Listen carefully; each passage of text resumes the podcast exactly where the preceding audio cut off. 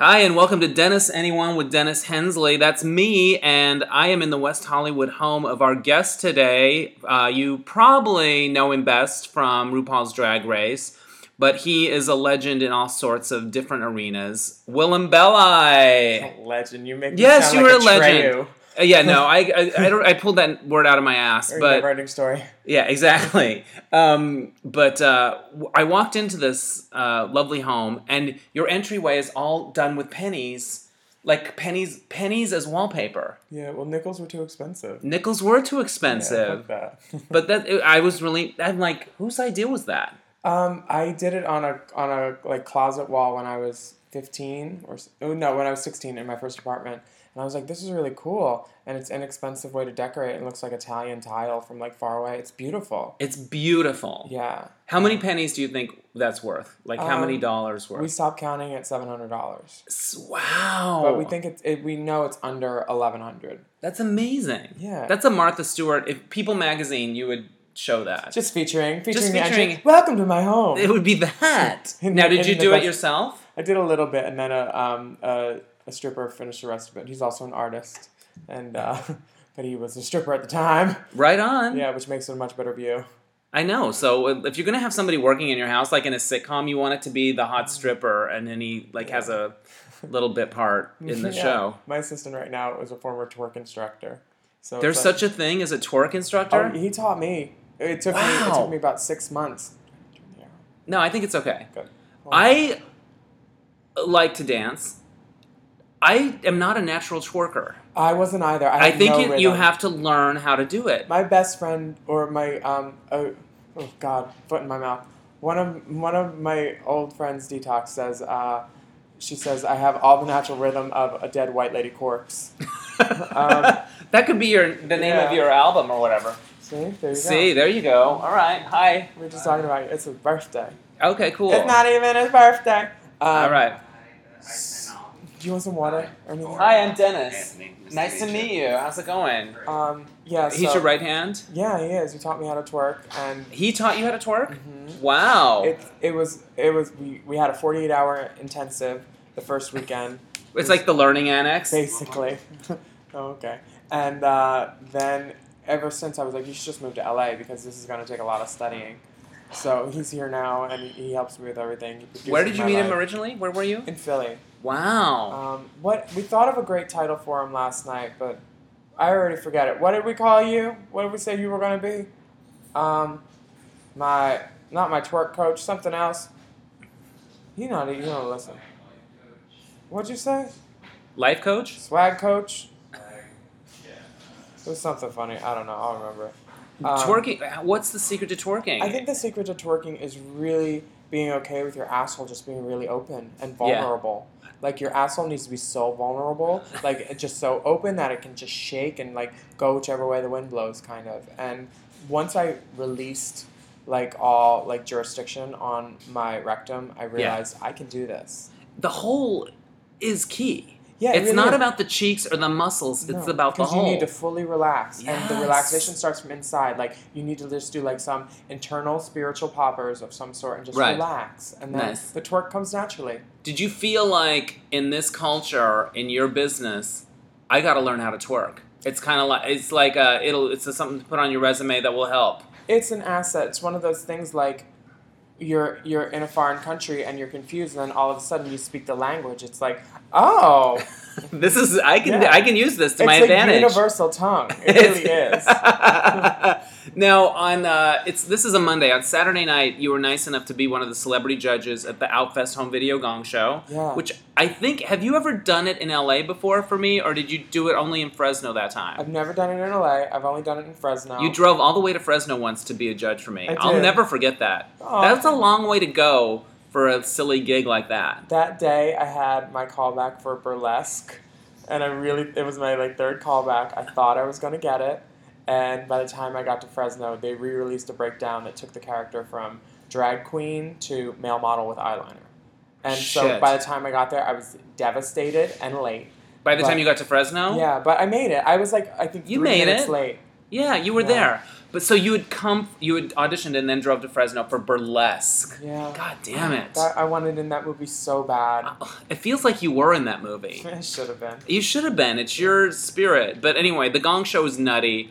Gong Show was amazing. They everyone brings random clips. I think the one that I will remember most is one called Butter Dance. So you can Mm. Google that because that's what'll come up. And I guess it was a performance art piece. It looked like a crazy she thing. was serious about it. She yeah. was serious, but it was, it was rather uh, a little overweight, uh, A Polynesian, full-figured gal. full-figured gal dancing on a bunch of butter, Yeah. and then she would occasionally fall. I was hoping she was actually one of those Waikiki trans girls, because then it would be like trans fat.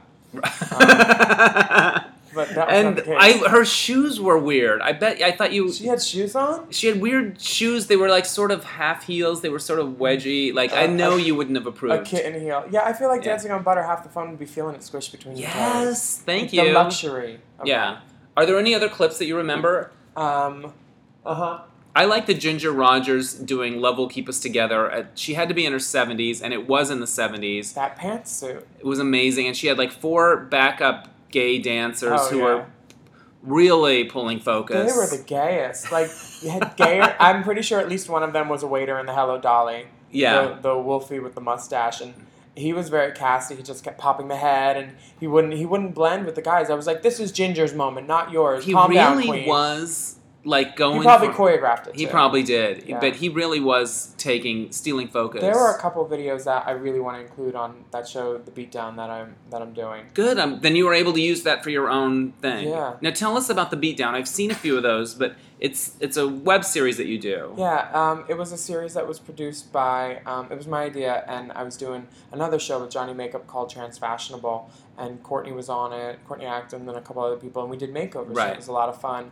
And then the people from that network decided to um, give me my own show, and we, I came up with this idea, and it was just basically me uh, talking about YouTubes that I liked, and when sometimes assholes need to be told they're assholes, and it's easier to do it with a little sugar and spice. Right. So that was it's your So- thing, and it, it, it it's not a regular. It's not like every Monday or whatever. It's something. It's, I'm trying to make it a lot more regular. Yeah. Um, editing is really, really hard. yes. And I'm trying to learn more and hire the right people and do all that stuff. But um, there's there's uh, the the the YouTube network that it was on is no longer there, so I'm doing Right. it on my own channel and changing the title because um, I guess YouTube gave a bunch of money to different people to see what kind of programming worked for them because Right. the internet's the future.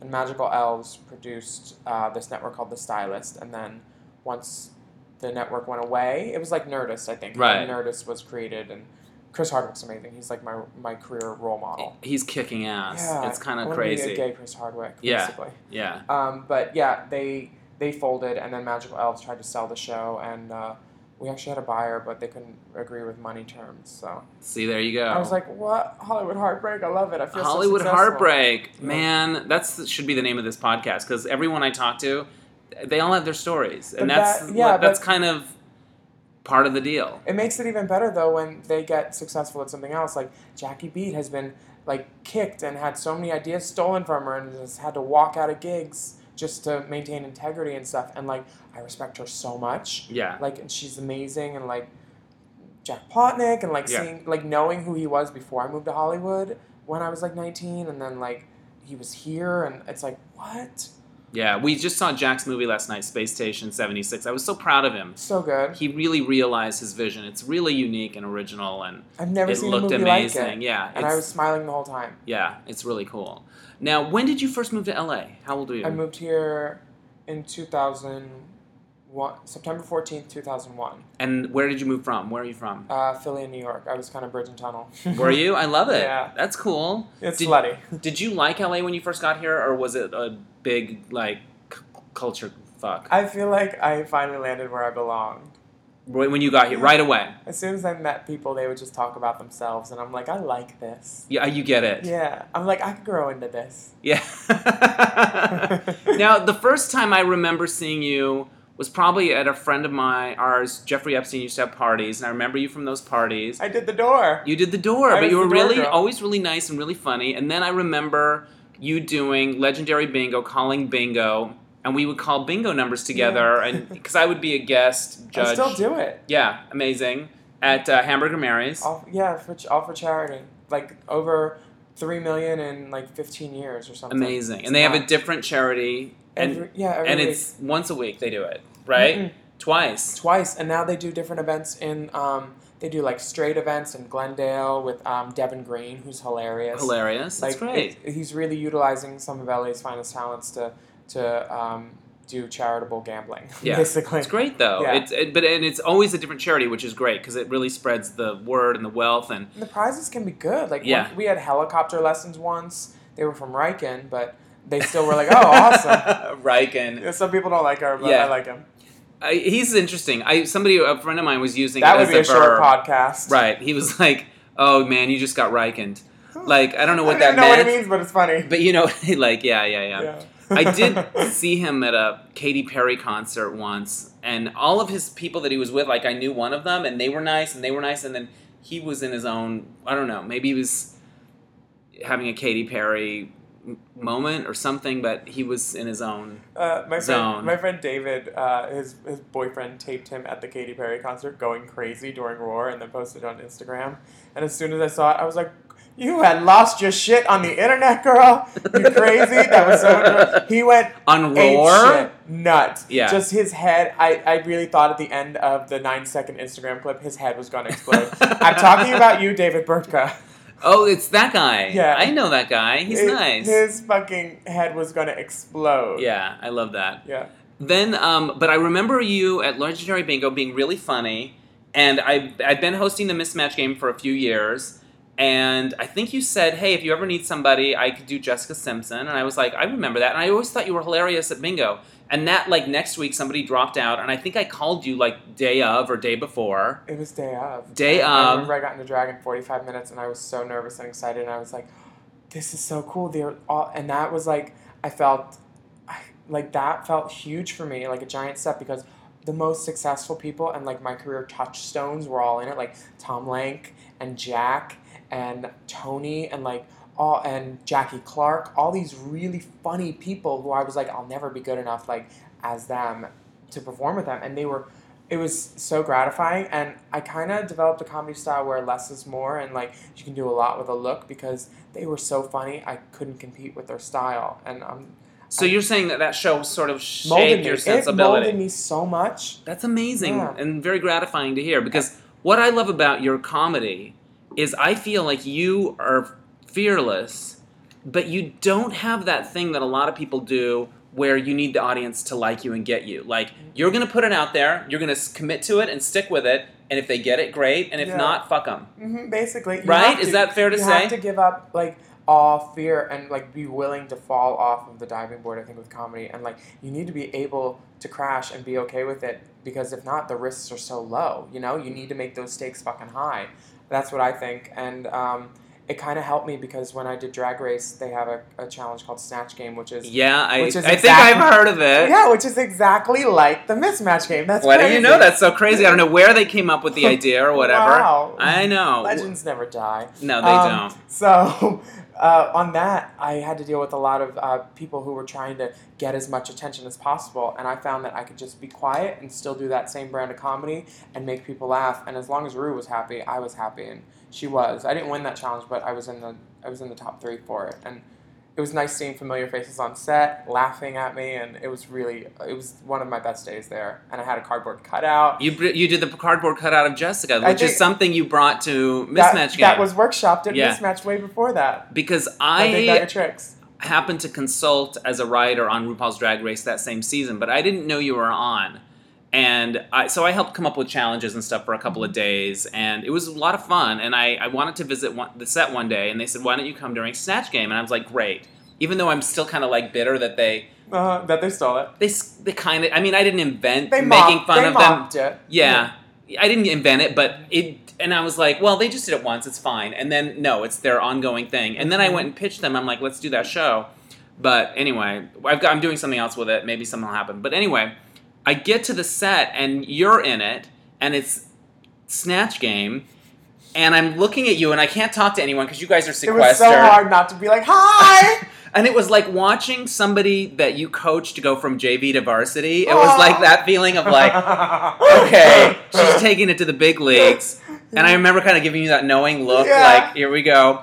And then you did some of the same bits that you had done. I on- walked off set. You did. You walked off the set with And your whole thing. they followed me with the cameras, waiting for me to break character. They're like, "Okay, so just talk to the camera now, like Willem." And I was like, "Who the fuck is that?" Yeah. And like I stayed in it, and I was like, "Oh, Dennis is gonna be so proud." I was so proud, and the thing though that that I love about your comedy is you you're gonna you commit to it. You don't have that need of like, oh, they're not with me. I better change my tune, or I want them to. You don't need them to love you in a Yeah. way. I don't. Where does that come from? I don't know. I think it's just very. Um, I'm just very blasé about things. I'm, I don't try too hard. I, I stopped being thirsty a while ago and like trying to please everybody because I knew it was never going to happen. I'm like, if you like me for me, you like me for me. I Right. Rue had a theory. Um, it's none of my business what other people think about me, and Right. I kind of adopted that early on. I really stopped trying to care. Right. Look at this giant dog that just walked in the room. His name's Warner. He's Warner, he's like a giant Saint Bernard, He's right? a couple hundred pounds. He's oh my, he, he's kind of like a cow. yeah, baby cow, definitely. Oh, look how sweet. Oh, Warner. Now, um, what? How long ago was RuPaul's Drag Race for you? Uh, we filmed it in the summer of 2011, and then it started airing in 2012. Right, and I remember I think I asked you about doing mismatch right then, and you was like, "I can only do this night because then I'm going to shoot a movie in the Eastern Europe Yeah, or whatever." And yeah, that was when I went away. yeah. That was my. That was my. You were excuse. sequestered. Now, um, so that was a little while ago.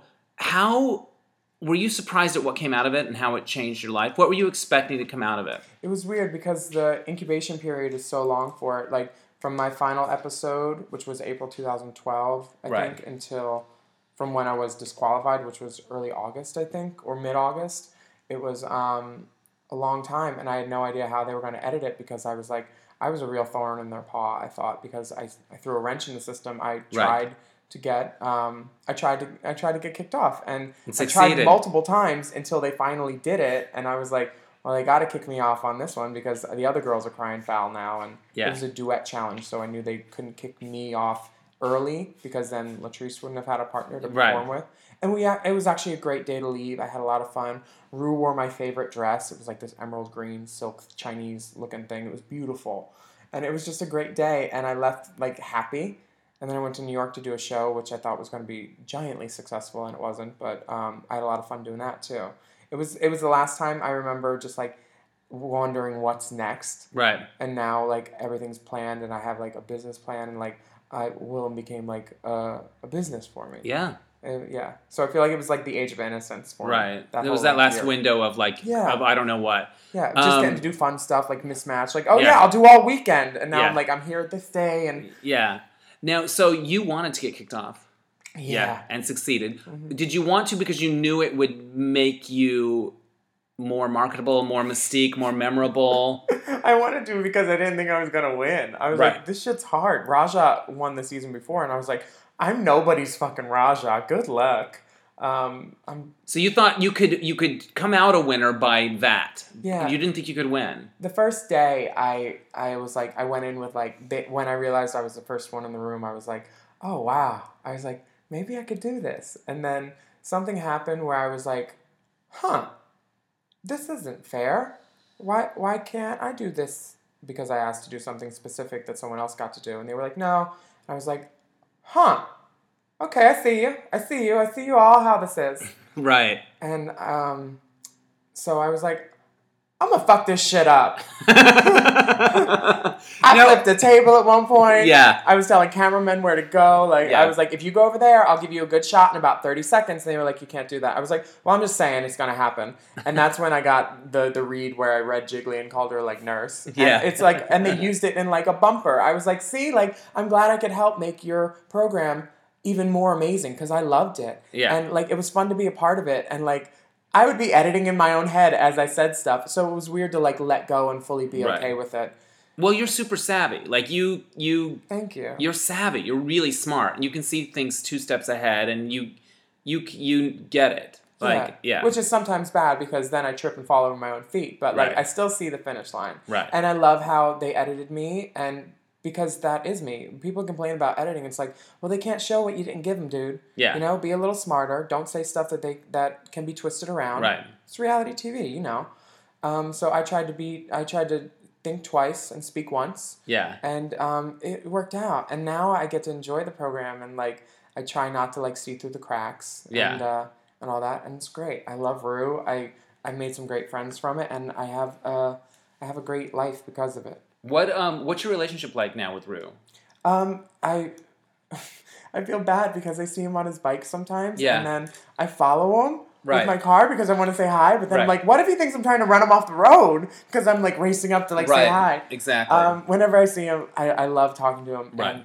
And he's he's smiling, which is nice because I think he, I I don't know, I, he he stops to take time to talk to me, which is nice. yeah, which is nice. So it's not like, oh, you got kicked off the show, I never want to talk to you. It's no, all good. no, I'll never be a peer to him, but Yeah. I think I hold a fondness at least uh, to uh, not as hard or whatever, but like Yeah. I, I think he doesn't mind me at all, which is really nice. Do you remember that mismatch game thing where we did the RuPaul question after you had gotten kicked off? and you said some you kind of said the whole reason, I don't even remember what it was. And then afterwards you literally ate the card that you had written it on. You ate it. yeah. You really ate that card. I'm willing to go that far for comedy. You're willing to go that far for comedy. And I don't even remember what the answer was. I think it was complicated and Probably. yeah, whatever. But, But I, it was also destroying all the evidence to not get um, a cease and desist soon. but you ate a card. Yeah. Do you remember Has anybody it else done later? Oh, that's my accountant. Do you need to talk to them? No, I don't want to. Okay. but yeah, I remember you. I remember eating that- the card. Yeah. You ate the card. You would go there, and I I love your comedy. It's very different than anyone else's. Thank you. And I think that everyone else that does that, all those people that you say you look up to, think you're awesome. They, they that's like that's amazing to hear. But yeah, the Sam Pancakes, the Jack Plotnicks, the Charles Yeah. Busches, the Jackie Beats, the uh, Flip Wilsons, like Right. old school. Like I love that kind of great old um, variety hour je ne sais quoi with uh, who and translated into something even more intelligent. You know, Yeah. and that's those people. So when you come off RuPaul's Drag Race and you people know you and stuff like that, then you then you start to build your own thing. Then you've got to figure out how do I do this? How do I capitalize on it? Yeah, sometimes some girls go back to coat check and just Yeah. doing drag in their own city, but I figured this was my shot and uh, make something of it. It the show doesn't make you a star, but it gives you a platform to become somewhat of a big gigantic novelty, and then from that novelty status, you can maybe, if you're good, transform that into something more um, everlasting and uh, transformative. Like I'm not saying reality star because that's kind of an oxymoron, Right. but um, I I do think um, it's given me a chance to keep entertaining. right. If that makes sense. And an interesting thing about that kind of a visibility is when you're not in drag, you can go anywhere and be anonymous or whatever. I guess they see you on the show Yeah. as a boy. If but, I say my name, then people immediately make the connection. right. Um, and I have no eyebrows right now, so people Right. are like, "Why doesn't he have? Oh, he a drag queen." Um, But like at like Chipotle or something, Yeah. they're like, "What's your name?" I'm like, "Willem," and they're like, "Oh." yeah. and put some extra chicken on it. That helps Um, you. Yeah, it's uh, you get clocked most. Clocked is our term. Like, oh, Yeah. she clocks. Like how uh, how a police officer clocks you going a certain Right. speed. Like, oh, she clocked me. Um, I get clocked most by obviously homosexuals, and then um, mostly women. Yeah. Like especially black women because they love the show because Yeah. of the makeup and the wigs. But a lot of women watch um, watch the show. Who's been your most surprising fan? Like somebody maybe famous or somebody. Um, this has nothing Sonia, to do. Judge Sonia Sotomayor, perhaps? No? this has nothing to do with Drag Race, but Right. um, John Waters remembered who I was. I Detox and I were in an airport in Brussels, and he was speaking there, and we saw him, and I was like, "Oh my God, John!" Blah, blah, blah." We were chasing him on a moving walkway, and I was like, um, "You said something about a movie I was in in a magazine. It ticked off trannies with knives," and he's like, "Oh yeah, that was you. I enjoyed that," and I was just like, "Oh my God, John Waters!" That's Like, amazing. So John Waters probably was Yeah. the biggest for me, and um, sorry, Katy Perry trumps that. Katy Perry definitely trumps that. I was at a party performing, and somebody was yelling, um, "Just do boy as a bottom!" And Yeah. me and Dee and Vicky were doing chow down. We were like, uh, "Okay, let us do our own set list. We're gonna do this." And she's like, "Just do it!" And as soon as she said that, like. It was Katy Perry, and I was like, "Oh!" Right. And Detox and I were like, "Oh my god!" right. And then um, as she was leaving, she looked at my shoes, which were like my best Louboutins, because I knew Right. there were gonna be like amazing people at this party. Right. And she's like, I had those in pink, by the way, and I was like, "Oh, I love you so much, Katy Perry." I love Katy Perry. Did you get a shot with her or no, anything like that? I try not to do that, Right. just because like, I I feel like I, I want to appear more as like someone that they met, not as, um, yeah. another person who wanted a picture. right. Because I just, yeah, I, I try to respect that um, that circle. You That's know? so cool. Where was the party? It was at um, my friend's house in Yeah. the um, hills. Uh, they own a bunch of restaurants, Jill's. Um, uh, they did uh, Gay Shark Tank. Oh, okay. That right house. on. Oh, But- uh, yeah, yeah, Not yeah. that house, but the other house. Right, right, right. Those guys. um, yeah. So you do the singing and the, the songs, boys Is a Bottom" with Detox and and Vicky. hmm Yeah, we were like uh they called us a super group for a while. Now, are you still to, are you still recording Well, together? We're not making any more music together. Um, we're finishing out some dates, and then we're all pretty much um, going solo. You're pulling a Wilson Phillips. Did they do that? Well, they broke apart and then they came back years later. Yeah. yeah, but we'll they- see about the they- years later. Do you, so how did you all get together? Were some of them on Drag Race too? Um, yeah, Detox was, but Yeah. we knew each other before that. We Yeah. um, we met on the Osbournes reality show, um, not the good one, the one on Fox, Right. and um, we kind of became friends from afar. And then uh, we started working together more at like a couple clubs when I started doing club drag. Right. I was like, I'll do drag race, I guess, and um, I wanted to learn more. And then we were all in a band together called Transcontinental or Trans K, which was from the precursor to that was Club Makeup, which was a club in the early aughts Right. where everybody performed. Linda Perry, Adam Lambert, um, Dee Dee Ramone performed there the night he died. Like Right. Richard O'Brien from Rocky Horror. It was like an amazing club where there would be a different theme, different guest artists each month, and like the cat, the core cast of people would also do songs or sing backup or like go get bales of hay if it was Dolly Parton night in the Valley. Right. in a Del Sol, I had to go get three bales of hay, like three trips to Burbank, back to the El Rey, Burbank to El Rey, Burbank Right. to El Rey. And they're like, "Here's forty bucks." I was like, "Thanks." Like nineteen, just dreams in my eyes. Um, so we were in that band, um, Trans K, and we did residencies at um, House of Blues and like played wherever, and it was a lot of fun. And then we recorded, we started recording our own stuff, Detox, Vicky, and I, when the band, everybody had their own thing going. You know, Right. two, three bands. It's hard to get together. So we just did some stuff with this uh, local producer named Markaholic, who does a lot of great stuff for Johnny McGovern and Right. Michael Serrato and Nerdist, and um, he's a great, talented producer. And he's been, uh, he's kind of been like my go-to guy ever since. Well, they're fun parodies. They're great comedy, great lines, but they sound great. Thank Your you. voices sound great. Like I put them on YouTube and just started playing through them all, and I'm like, I, I, I would. It's not just a novelty song. Like I would listen to it musically, the harmonies and stuff like that. Do you guys put a? Did you put a lot of work into them as you were recording them, or is it just a nice chemistry, professional? Everyone's got. We all have. Um, Mark's got a great ear for picking out harmonies, so he says, "Do this," and Right. then I'm a really good parrot, so I can parrot it out. Yeah. And then I'll say, "We need Vicky on this part," so Vicky will do that part, and then we just meld it together. We're all musically inclined. Um, Detox has a great voice, and Yeah. she she's never actually like done anything singing wise. I don't think professionally, like, but like she's got great pipes. Yeah. And she can do crazy things with it and stretch it, and it's Love fun. it. Yeah. Now, what's your biggest hit? Boy is a bottom. Boys Bottom has 14, over yeah over 14 million It's hits. just kind of nuts. 14 million hits on YouTube. Yeah, and then my channel, I guess together, like with all my shit, all my videos has over forty million. Already f- over 40 million hits on YouTube. Yeah. When do you start y- making money on YouTube? How does that work? Whenever you want, like you, uh, you just monetize the video. You click a button called monetize, and Yeah. as long as it meets YouTube's parameters, you can start making money. And then So it's not a ton of it's not a ton of paperwork you have to fill out or forms or anything like it's that. pretty easy as Yeah. long as you have your ducks in a row. Yeah. And then from that, you can join a multi-channel network, which will help sell the ad space before to more niche uh, aligned advertisers. Yeah.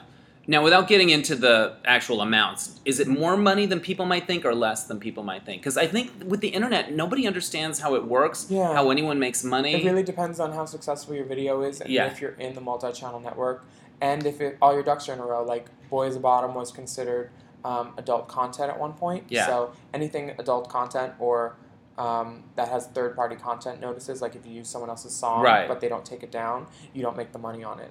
So Boys the Bottom stopped making money on the internet at around two million views yeah. which that's a lot of money missing, you know. Yeah. But um, we were lucky enough to put it on iTunes, and we did okay. It's N- it's definitely taxed. Yeah. And when I saw the tax thing, I had no idea that it would be taxed, and I was like, "Oh fuck!" Yeah. It was bad, and that's why. Remember, I said my yeah. account was calling called. me. Yeah. That's why I don't want to talk to him because Right. I'm dealing with 2013 and Boys the Bottom. Wow. Holy smokes.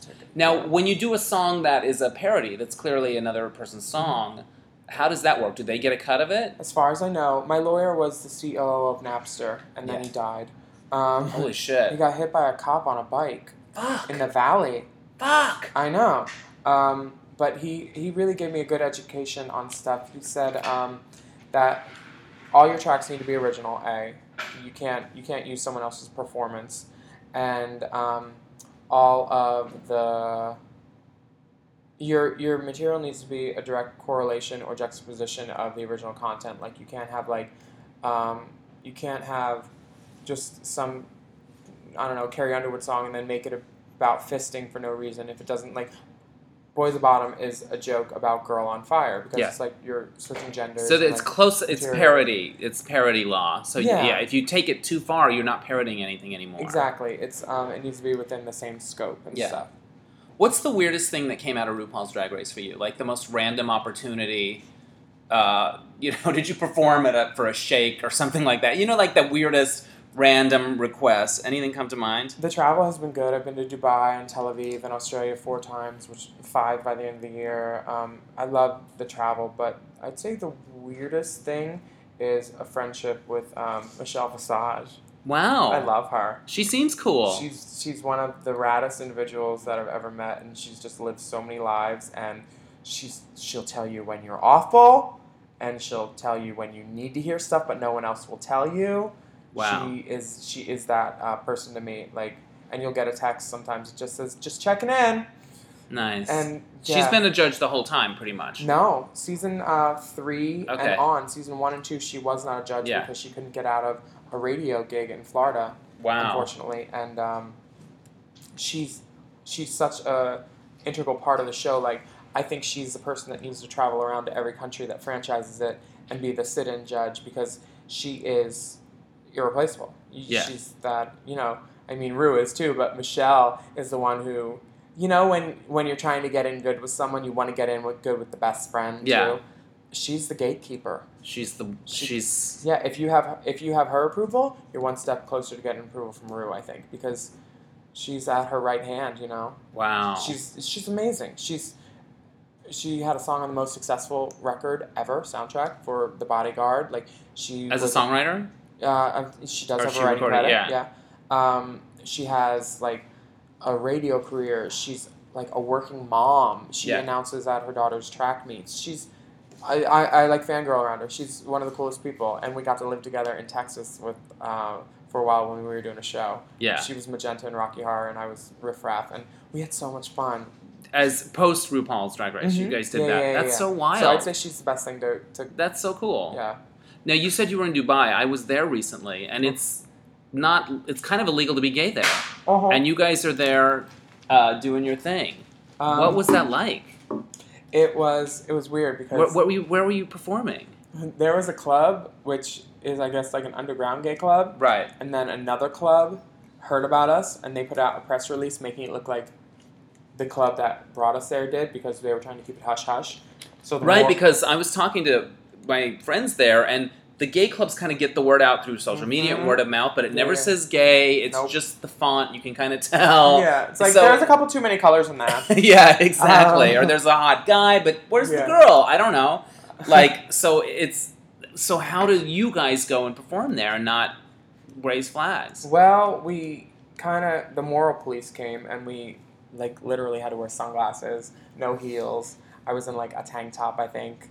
Um, it was very, it was very like rushed and hush hush. They wouldn't let our sound guy in because they knew without the sound guy, because the club owner themselves, they made their money. Everybody came in.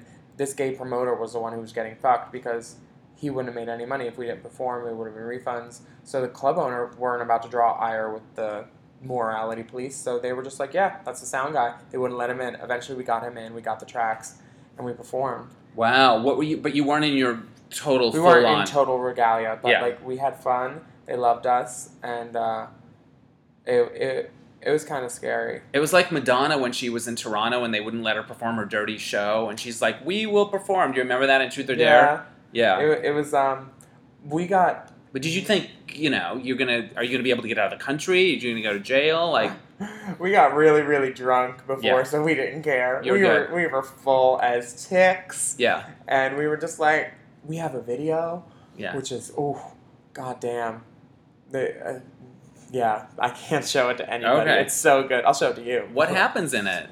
Oh, everything. Like they're like, you have to take some of your, you have to take your lipstick off, and I'm like, where's the nearest dick? That's how I want to take it off. We're like rubbing things on our faces and like give Yeah. me that like putting our face in these hot like Israeli boys' armpits, and then like I have a tattoo in my mouth of an inch that where I can measure stuff, and I was like, come here, let me measure things, and You do? Let me see. Oh, so you put that? Wow! So you just kind of go down. It's Uh-huh. for those of you Uh-huh. that are listening. It's horizontal, a, an inch on your tongue. emphasis on horizontal. Wow! Did doing that show and the exposure affect the kind of people that hit on you, that wanted to get with you Oh God. in a way? In other words, oh, these people came out of the woodwork, or Um, or did you get like letters or requests Yeah, for that- shit, that's like happened. weird stuff? That's definitely happened, but I think, I think people would have done that before or after just looking at me anyway. Right. Like I'm, I look kind of permissive. Yeah. I think somebody said that. Somebody from the show might have been Matthew. Might have I forget who it was, but they said the thing is if you line up all the girls, you're the one who looks like that. She'll be the most fun. And I'm like, oh, thanks. All right, I'll take it. I'll take it. Thanks. Yeah. You're beautiful when you Aw. doll it all up. Thank you. I, my- Is it fun to feel like beautiful like that? It is, and then um, yeah, it, it's fun. I, I yeah, I like it. I feel like uh, a hype hyper realized cartoon version of Christie Brinkley sometimes. Yeah, which she kind of has become her own self. I saw Yeah. her in Chicago. Oh, That was the weirdest performance. It was like she had watched the tape and then tried to do it, but kind of it was odd. It was That's really funny. odd. But Yeah. um, but like when you showed up for the Gong Show the other night, you had this really s- sexy, cute outfit, kind of elegant, like like uh, luncheon outfit, and you just breezed in. It was just beautiful. yeah. Where do you shop? Um, I don't. I hate shopping. Really, that's a surprise. I I really do not like it. But if I'm with other people and they're like, "Hey, this," and I'm like, "Thanks," Yeah. and then I buy it and it looks amazing. My friend Dallas in San Fran was like, "Hey, look at this denim thing," and I was like, "Denim is my favorite color. Let me see that." and then she saw me wearing it. And she's like, I don't know why I showed you that. And I was like, I didn't either. I was like, fuck, why isn't she keeping that? And I, now I wear it. Yeah. Um, but yeah, I, I have a friend who helps style me. His name's Dominic. Yeah. And he helps me with a lot of stuff. And the internet's great because you can just return stuff. But a lot of it's vintage. Um, I have some go to guys in Hollywood who help me whenever I need something Marco Marco. And um, there's a lot of consignment stores that I really like that uh, you can get stuff. And then if it works on your body, it works. If not, you can trash it trying to alter it to work. And then sometimes you don't even end up wearing it. Yeah. But I, yeah, Do you have a huge closet? it's a room. Yeah. It's a room. Uh, American Apparel helps me out a lot too. Yeah. Like a lot of, probably one out of every three outfits at least is something American Apparel, whether it's like a disco short or a basic or a bra or a mini dress. Like they make great basics for drag. right.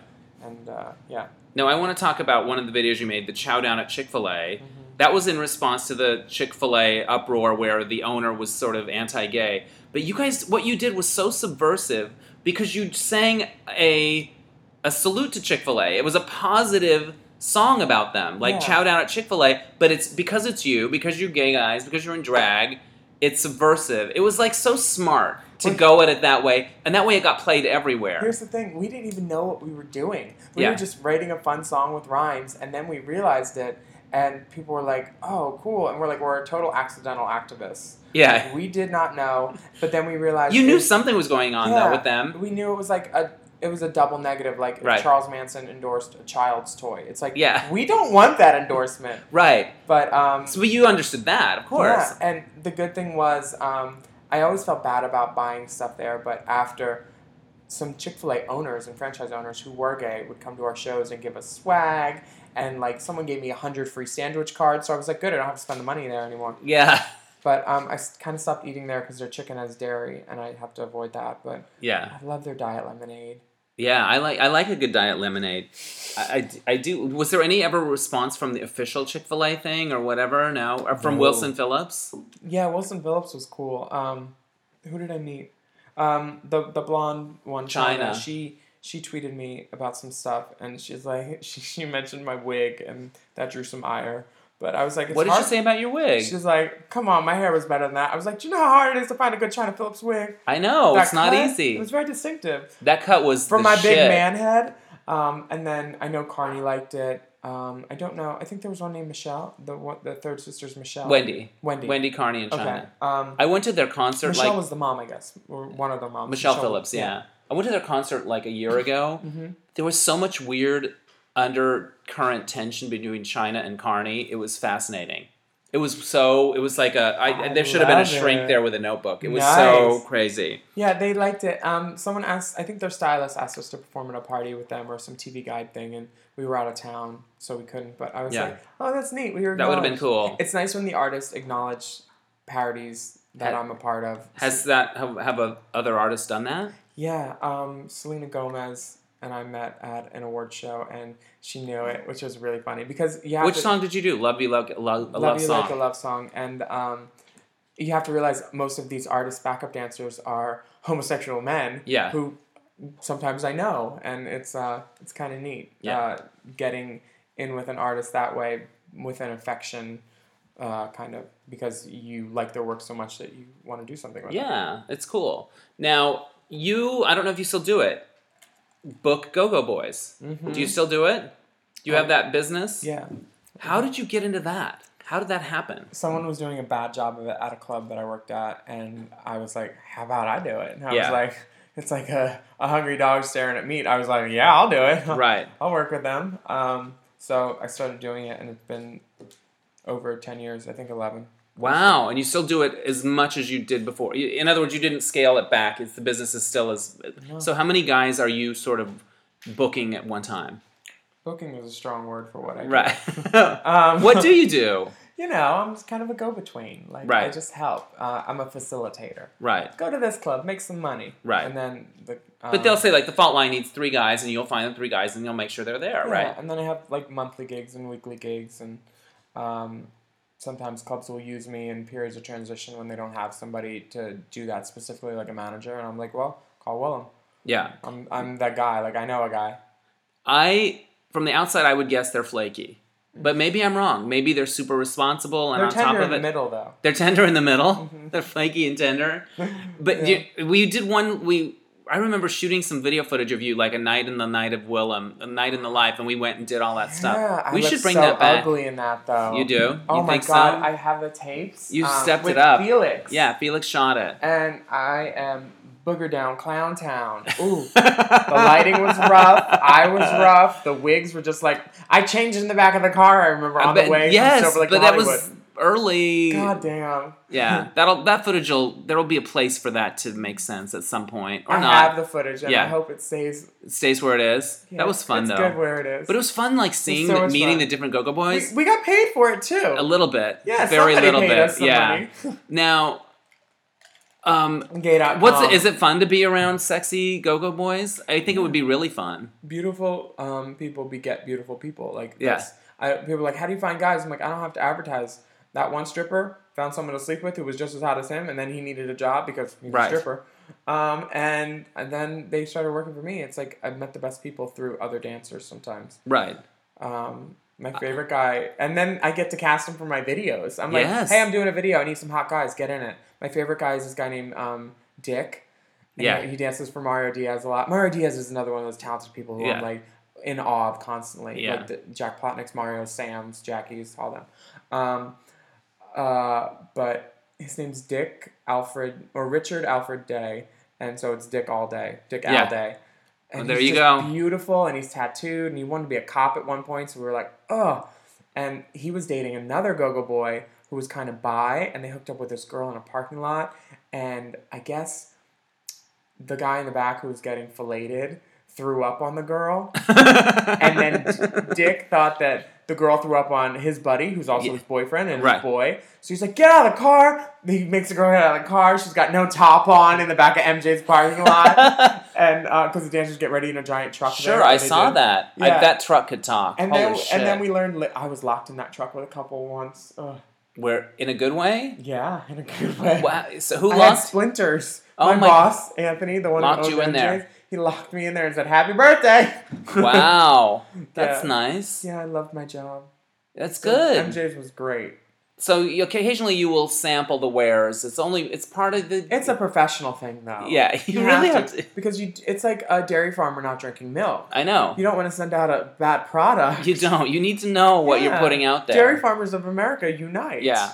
So that in that situation, the one guy thought the girl puked, but it was really his partner that puked. Yeah. Wow. And this poor girl ends up cast aside, and she didn't even do it. It wasn't even her fault. Oh, she went back in the club. It was a phone party. It was fine. She was fine. She Yeah. got over it. Yeah. She, yeah, yeah, yeah. Washed off. What makes a good go-go boy? Ooh. Apart from like the obvious that they're sexy. Um. Uh. I think in in uh, an ability to talk with people. Yeah. Which sounds stupid because there's tons of music, but literally, people tip because they want one moment of personal interaction with someone. This is true with drag queens too. I think there's a, I think there's some that have an aloofness, like you can't have me. Yeah. But I don't think that really works. That, I think that works a for the first dollar, but then the second dollar, they'll do. Someone will tip again because they're horny. But then the third dollar, it's like I didn't get much. I can get just as much looking right here. There's there's an ability to communicate wordlessly or with a couple words or like Yeah. a look or a grin that makes you feel a like I see like, you. an extra thrust. It's an acknowledgement, and it makes people want to go. Oh, it makes you when your friends are watching you after you tip them and you turn around and walk away. It's like, oh yeah, yeah, he cut my balls or whatever Yeah, it was. Like you had a thing. yeah. It's the ability to to be a good, um, you know, because it actually is a service related industry. It totally with, is. with the pun and without the pun. yeah. yeah. Have any of your go-go boys gone on to like law school or somebody's on Yeah. Big Brother or I somebody? have, I have one who's a doctor. He's a shrink. Nice. One who's a lawyer who usually handles the DUIs of all the other strippers. yeah. That's incredible. One guy is was a dancer um, named Nolan Funk, and he starred uh, opposite Lindsay Lohan in The Canyons. He was Wow. male, and now Yeah. he's a Versace model. there you go. He was in Bye Bye Birdie on Broadway. He played Birdie. Like he's a successful actor. That's amazing. Um, I've had a lot of like up and comers. yeah, literally. Um, that's a reality show. It it could be if music clearances were easier, and if once cameras get around, people start Yeah. acting unnatural, especially the straight guys in the gay atmospheres. There's a guy named Jeff who's um, got a tremendous penis, and um, he's really snarky Yeah. and easy to unlike. Yeah. But if you get his brand of humor, which I do, you like Yeah. him a lot. But you're like, can you not complain about the underwear at a club? You're a stripper. Yeah. He's like, I'm not making any money in them, and I have the biggest stick in the world, so the underwear are doing something wrong. And I was Right. like, I agree, and you're funny, but I can't. You're an asshole sometimes. Yeah. But he just wrote a movie called Bad Johnson with Cam, Giga, Dana, whatever. Oh yeah, I read that interview with him. Yeah, he's uh, he's a stripper doing other stuff too, Yeah. and like he's a writer and he's funny, and it's nice to see other people. Um, you know, it's nice to see people succeeding and like not being a part of it, but like seeing them on the way up. Yeah. he's a, he's a funny guy. Doing their thing. Yeah, exactly. Doing their thing. Now you've performed in in major feature films and t- TV shows and stuff like that. What what's your dream creative life? What does it look like? Is it more like film and TV stuff, or do you like the Willam brand that you've created and the touring and stuff like that? Or is it mm. would you like a mix of it? When I came out to LA, I told people I wanted to be an actor, but really I just wanted to entertain people. I didn't know how. So I started acting, and acting was the thing for me. Now I'm kind of a failed actor, I guess, because I haven't been booking stuff lately. But the stuff I've been going out for. It would help if I was here for auditions more, but um, I, I do like acting. I love it, especially if a piece is great. I did an HBO movie where I got to play Candy Darling, and that was just amazing because we put together a full production number and Oh my it for the movie, and like it, it made me feel like such a like a coquette almost. It was the Cinema Verite, right? Yeah, Yeah. And, um, meeting James Gandolfini and like Diane Lane, and I made um, a really good friend, the guy that played Lance Loud. right. He and I are still friends. Um,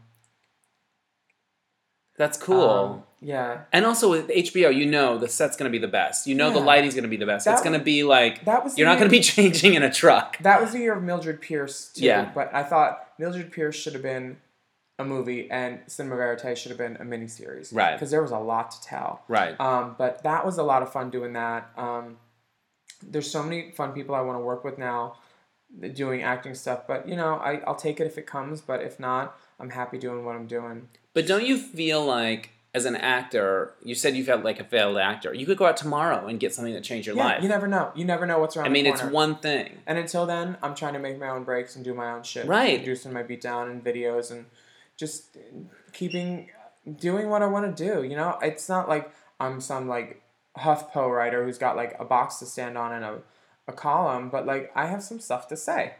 And usually sometimes people like to listen if it's funny or Well, your stuff is really timely. It's really well observed. It's really on PC. Like in your latest video, let me take a whole pick. You talk about like prep and stuff like that, and you make fun and like I think it's like a little in your face. Like you're a little ahead of what's. Oh wait, is that okay? Can I laugh at that or whatever? I haven't I- been tested since oh it's the not Cinco de Mayo or white party. It's fine. Yeah, like Yeah. but you're like you're going there in a way that I think you're ahead of it Yeah. a bit, which I like. What's the feedback been to to stuff like I've, that? I've never had um, GLAAD complain about me yet. yeah, personally. Movies I've been in, they have. So I'm Yeah. doing okay. As long as I don't piss off GLAAD, I'm okay. right. Because GLAAD is very loud, yeah, and they give out good gift bags at parties. So I would like to eventually go to their parties. right. Um, so yeah, I just try not to piss off the major people. I don't say tranny anymore. Oops. I Oops. said tranny. Yeah, Um, you know better, you do better. Yeah, Right. I try to I try to just avoid the the giant things. I don't Right. make um, I I don't make um, jokes about stuff that shouldn't be joked about. Pretty much, Right. common sense. I'm not a big enough. I'm not a Kathy Griffin or a Jackie Beat that I'm that impenetrable. impenetrable right. where like I can make a joke and sell it and stand by it. I don't But your your humor is kind of it's it's self deprecating about a, a- the culture, you know, about the culture Yeah. that you're in. You're in. Yeah. It's not that you're not like pointing in your finger at making fun of other people. Yeah. You're making fun of something that you're a part of. Do you I know always, what I mean? always said if I ever became positive, I would have so many good jokes immediately. But I was like, "No, I really hope that never happens. um, but yeah, I'm. It's it's a respect thing. Like I stopped making fat jokes when I wasn't as fat as I used to be. You know. yeah. So I think there's more intelligent ways. to Were you ever point. fat? I was really heavy. Do you want? You, you can see my lipo scars. Do you see that little dot right there? Wow. That doesn't even look. A. It doesn't look like a So tiny. I know. Yeah, I have like 12 dots from lipo. I was a really heavy kid, and I was. If you look back, like I was heavy after Nip Tuck, and then before Drag Race, I started going to Richard Simmons like four, four or five years ago, and he got me in shape. That's amazing. Richard was amazing. He What's was your a- relationship like with him personally? Um, he's he's awesome, and he invited me to be in a video with him, and um, we tweet and we text and stuff. He's on a break right now from teaching, um, which is sad for me because I love going to his class and seeing Right. him. But um, I hope he's doing well. I don't know. yeah. My I bo- saw him perform at an event and I couldn't believe his comic instincts. How sharp they were. He's a performer at heart. That's what he wanted to do. He, and how savvy he was about what the Richard Simmons crazy experience is. Like it was smart in its unhingedness. Whenever people would come to town, they'd be like, "Oh, I want to do this, this, this, and this." I'd be like, "Okay, we're going to Richard first because if you go to Slimmons, you have a built-in celebrity encounter with Richard, Yeah. and then you're too tired to do shit the rest of the day Right. usually. So you're gonna sit at home. We're gonna get food. yeah, you don't have to go to Runyon. You get Yeah. your star sighting Fuck and your Runyon. exercise. yeah. exactly. Yeah, so, yeah, yeah. Um, Richard is like my touchstone for LA. He's the most quintessential LA experience Yeah. I've ever had in LA. Yeah. What was your when since you've been in LA, what was your lowest point where you were like, fuck, this needs to turn around? Um, the year I got here, I went to Hollywood and Highland, and this was right when Hollywood and Highland opened, kind of. So Yeah. it was new. When we were all trying to figure out what the fuck Yeah. it was. like, why are there elephants? um, there wasn't as many um, tourists, but they started to come. Yeah. And I would stand outside with the costume characters in drag whenever I had an audition. When there were a lot, or do background extra work. I learned about being on set through extra work. Um, I would go afterwards with a Polaroid camera, and people would take pictures with me, and I'd sell them for five bucks. Meet a Hollywood drag queen, get read by a queen. Like it would just like be an experience for them, just like uh, SpongeBob would be there or something. And Wow. that, that was how I paid my rent for a couple months. That was really because it was either that or move home. And at that point, I didn't really have a home because Right. my parents had moved, and I didn't want to go back to Philly because it just didn't. Um, Yeah. And that was pretty low for me. But at the same time, it was fun. And I bet you learned a lot about people. I bet you learned a lot about I I what I, they wanted from you. yeah, but I mean, I I always knew I was people like me funny, and Yeah. that was always fun. You give them a good experience. Um, yeah. my grandparents owned a bar, and my whole family's in like the service industry, waiters, help desk people. Like, Right. So I've always been good at talking to people. I can make friends at and like a Walmart, you know. Yeah. I immediately like talk to people, and sometimes it's like I, I'm talking, I'm talking, and then they're like, "Shut up," and I'm like, "Oh, I get it." You Yeah. just get this look like, "Oh, okay, I'm done talking to you." Though I can tell when people are done. Yeah. I'm good at making an exit. Someone said um, that I, I smoke bomb. Yeah. And I'm like, what does that mean? They're like, you disappear and you don't say bye to people. And I was like, oh, well, I mean, I was done. I made the impression and I went. Like, but yeah, you just Yeah. like, you're gone. And I was like, yeah, bye. Yeah. I have a friend that always says, always leave while you're still having fun. Like, you Mm-hmm. don't want to be, like, kind of waiting and it's not that fun anymore. Yeah. Yeah. What were you like in school? Were you popular? Were you picked on? I was a bully. Were you a bully? Yeah, my sister and I were. My sister was a year ahead of me, and she was friends with all the popular kids who would have made fun of me, and she dated uh, some popular people, and uh, so it was fine for me. I graduated high school when I was sixteen, a Yeah. year early, so I graduated when my sister did. So I didn't have like a senior year, but I figured out a way to get all my credits and get out, and then I didn't get into any colleges, so I was like, I'll just go do theater and dinner. The- I did Tony Tina's wedding Oh my gosh, like that's improv, amazing. like heaven, and I got fired from that um, for underage drinking. There you go. And then I was like, the the um, Spike Lee version of Rent was supposed to be happening, Wow. and I was going to be one of the extras in that, like a core extra, and it Yeah. was going to be a lot of work in New York. And then that shut down early September, like September, like r- literally, I remember the dates, like fourth or fifth or sixth, something early, where they were like, "There's, it's not happening." Right. I think that's the one with Justin and Christina when they planned that. Right. And then September 11th happened a week later, and I was like, shit. "I'm getting the fuck out of Dodge." Yeah. So I left. So you left not long after September 11th. I was in LA by September 14th, and I drove. Holy shit. Mm-hmm. I was done. I was like, done, "No, done, done. this is this is time to leave." I already Yeah. had my SAG card. My aunt is a director out here, and she's Right. like, "Don't come to LA. I can't help you without a SAG card." Got my SAG card. So at that point, I had it a year. I was like, "All right, I'm gone," right. and I got out, and I came here. And you and you do your thing and you go to auditions and, and you do your own thing. How many days a week are do you have to get in drag? Right now, I, Yeah. um, my June. Well, June is the month where you make Yeah. hay when the sun shines because it's Pride gigs and Yeah. stuff. In June, I was in drag. Um, not every day, but some days it was two times drag, like morning drag and Yeah. then night drag. Over thirty times in drag. Do you the process of it is it a, a pain in the ass sometimes or you just kind of zen it out or do Uh-uh. you like it? How does every it feel? every time I put on makeup, I'm so thankful that someone is probably paying me to do it. That's know? amazing. I get to I get to I get to be a clown. Like Yeah. my favorite thing was when the circus would come to town because we would always go. My family because we, we didn't have a lot of money. The circus was cheap, you know, carnies Yeah. and shit. And I liked the show, but I really like going behind the tents and just watching people hang out and Yeah. stuff, and like clowns sitting on hay and like It, it was like wow like this i, I Yeah. wanted to be a carny growing up and i found my own way to be a carny i guess Yeah. Talking about the Hollywood Boulevard thing, I always thought it would be funny to write a sketch of like those characters going to the diner after their shifts and just bitching and talking about their traffic or their landlords. Mm-hmm. Just Superman and you and like, you know, just SpongeBob just sitting Yeah. there thinking, you know. i like it when the cops show when they get in fights like two Yeah. marylands or two spider-mans Again. I, I did a shoot with jeremy kost and a Yeah. bunch of really cool drag queens raja Right.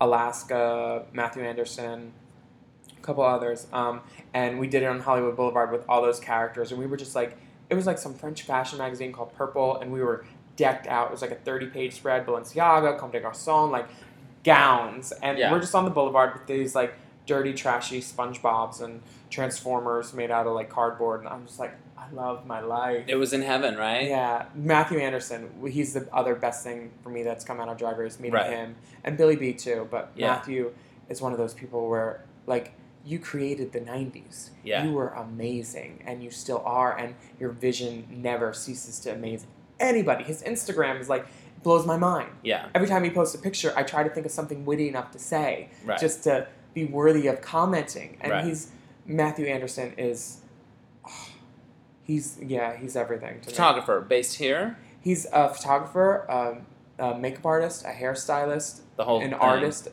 just a Yeah. visionary. He does Ru's, hair and makeup. He's a producer on Drag Race. Um, I had the honor of being painted by him um, once for a show I'm doing called Paint Me Bitch, where Yeah. different people paint me, and then we put an ad up in, in the W for M section of Craigslist and see how many people actually believe I'm a woman. That's amazing. Or I go hook outside of Shakey's and do the host roll and do the donut shop and see if I can get free donuts. And was shooting was Ru fun. always looks incredible on that show. Incredible. flawless. Is it always Mathu? Mathu has always had, The guy- Mathu has painted her for every episode of the show, as far as I know. He amazing. Yeah, Yeah. he's just so talented. Like sometimes I just pause and like what, get lost in her eye makeup. Yeah. I remember uh, one of my eye makeup inspirations is her. I did a makeup tutorial and I had something called the Filthy Sunset, and it went from like colors, all the sunset colors, and her eye one time. She has such a beautiful canvas and all that real Yeah. estate to work on. I have a caveman brow, so I just put some orange and purple and red, but like it was like yellow to pink to purple to like almost blue, and like it was beautiful. Mathu's Ah. such an artist. It is an art form. Yeah. And I think the show has shown that to, to America. And I remember for a long time, Logo didn't want anything to do with drag or whatever. I and remember when show- they started. I they were like, no drag queens. Like, You- uh, yeah. you had to be a passable transgender individual with Yeah. a message or a clown. Yeah. And those were the only types of drag acceptable to logo. And I'm so glad that they opened up their eyes to this. And now the show basically saved and defined them. It's I, I would say it's their cornerstone Yeah. or their keystone, For sure. definitely. Do Yeah. you ever hear from young kids that, you know, young sissy kids? I was called a sissy. Mhm. That that say, you know, you're you've helped me and you've given me. Yeah, and I, I always talk to him because I was lucky enough not to have those troubles. I had I come from a family. My parents were both one of five, and at least one sibling on each side was gay. My dad's side there were two, um, and I never had problems. It was always cool that I was gay. I told my parents I wanted to marry New Kids on the Block when I was nine. Which new kid? I like the one that looked like the monkey. Danny, oh my god, Danny was it. He, I like guys that look a little like a monkey. Yeah, I like strong. I like hyper masculine features. Yes. the strong brow, the big jaw, and Danny's still it for me. Yeah. he could do it ten days a week for me. I Yeah. love him. Yeah. Um, I, I got whooped because I wore like a New Kids in the Block giant dinner plate pin in a school photo. And Yeah. my mom's like, I can't send that to your grandparents.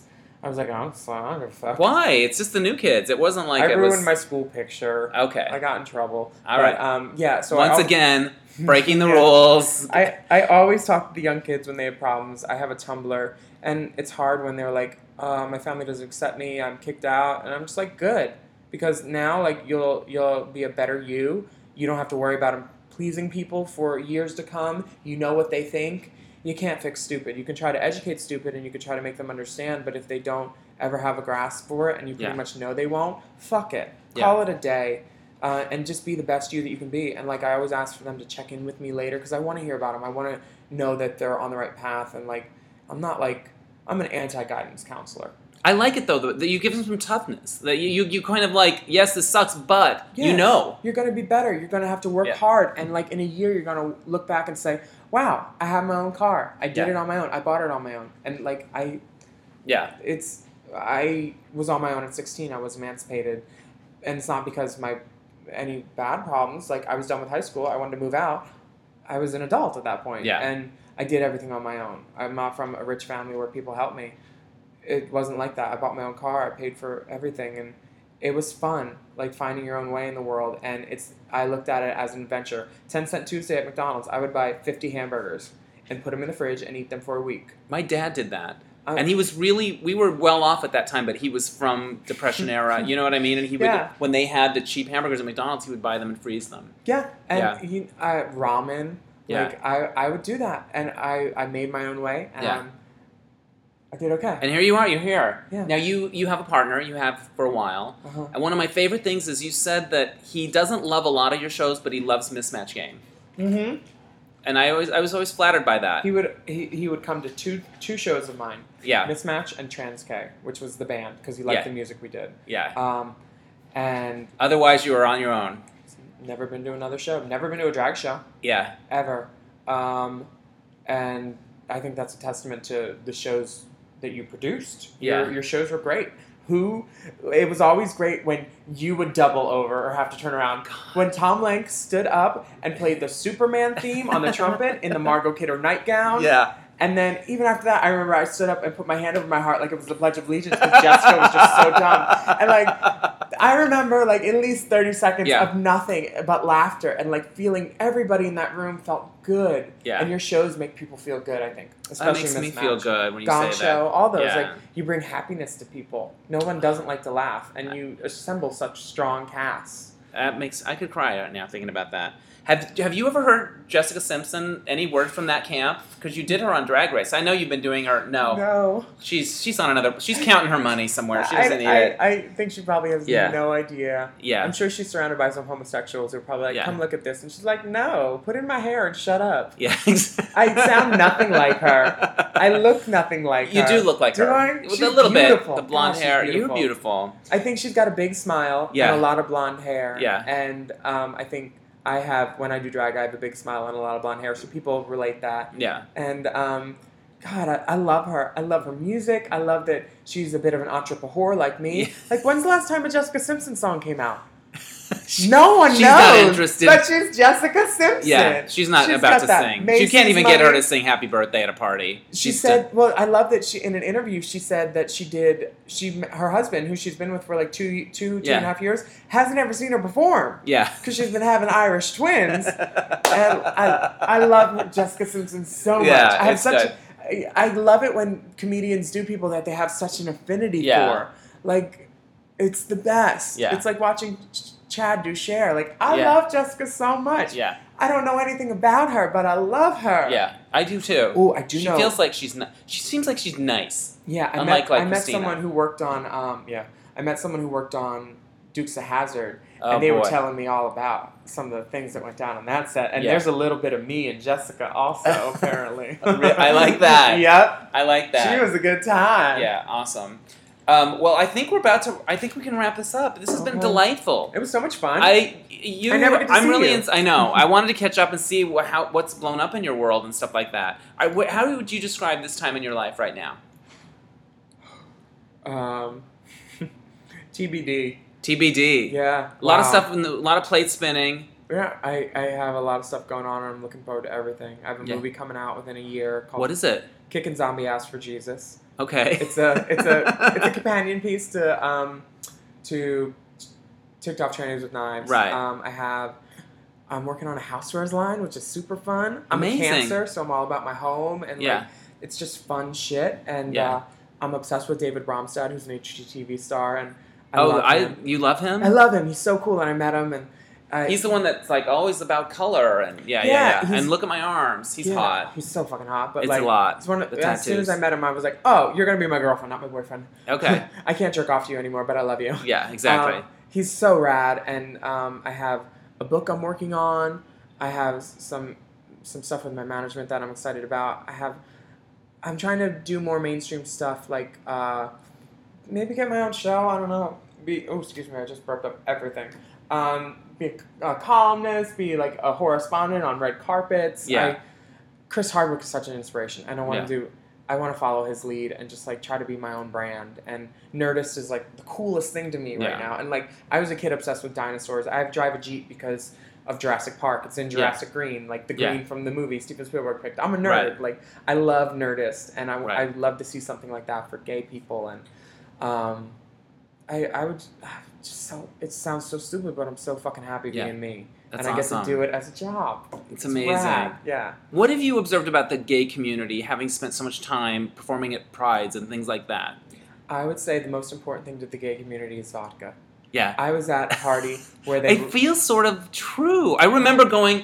I was I had got, just come from Dubai, Mhm. and I was back in town, and I was going to go to Gay Pride because I'd been in a place where you can't be gay, Mhm. and I was really found it very poignant and whatever. Yeah. And I went there, and I was on the parade, and I was watching people, and I'm, that's a nice little marching, and, I, and then I started looking around, and I'm like, oh, this is about drunk people.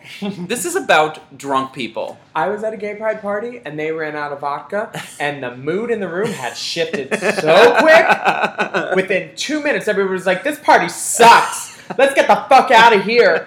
And they're like, "Willam, you have to go on now yeah, to keep people there." you had, you were the vodka. Uh, I was just like, "Wow, yeah. thank God for me and vodka."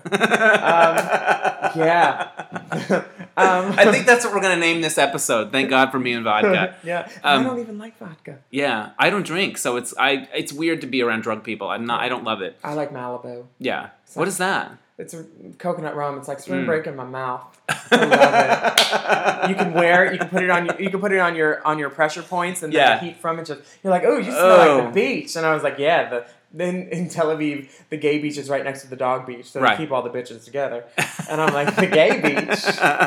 Yeah. Um, well, I can't wait to see everything you're going to do. Thank I think you. you're such a talent and such a unique voice, and you're gorgeous and you're fun, and you show up for me, which means a lot. And um, thank you for doing this. I appreciate Thank it. you. Um, if you want to email me, my email address is dennisanyonePodcast at gmail.com and i'm trying to grow this thing like i'm insp- i want to be an entrepreneur and so uh, you can help me do that by spreading the word tell people about my podcast and write a review on itunes. That really helps. Also i'm now available on stitcher radio. So if you listen to stitcher you can find me there. So thanks for listening and uh, we'll catch you next time. Bye and thank you willam. Get a vodka sponsorship. get a spot that's the answer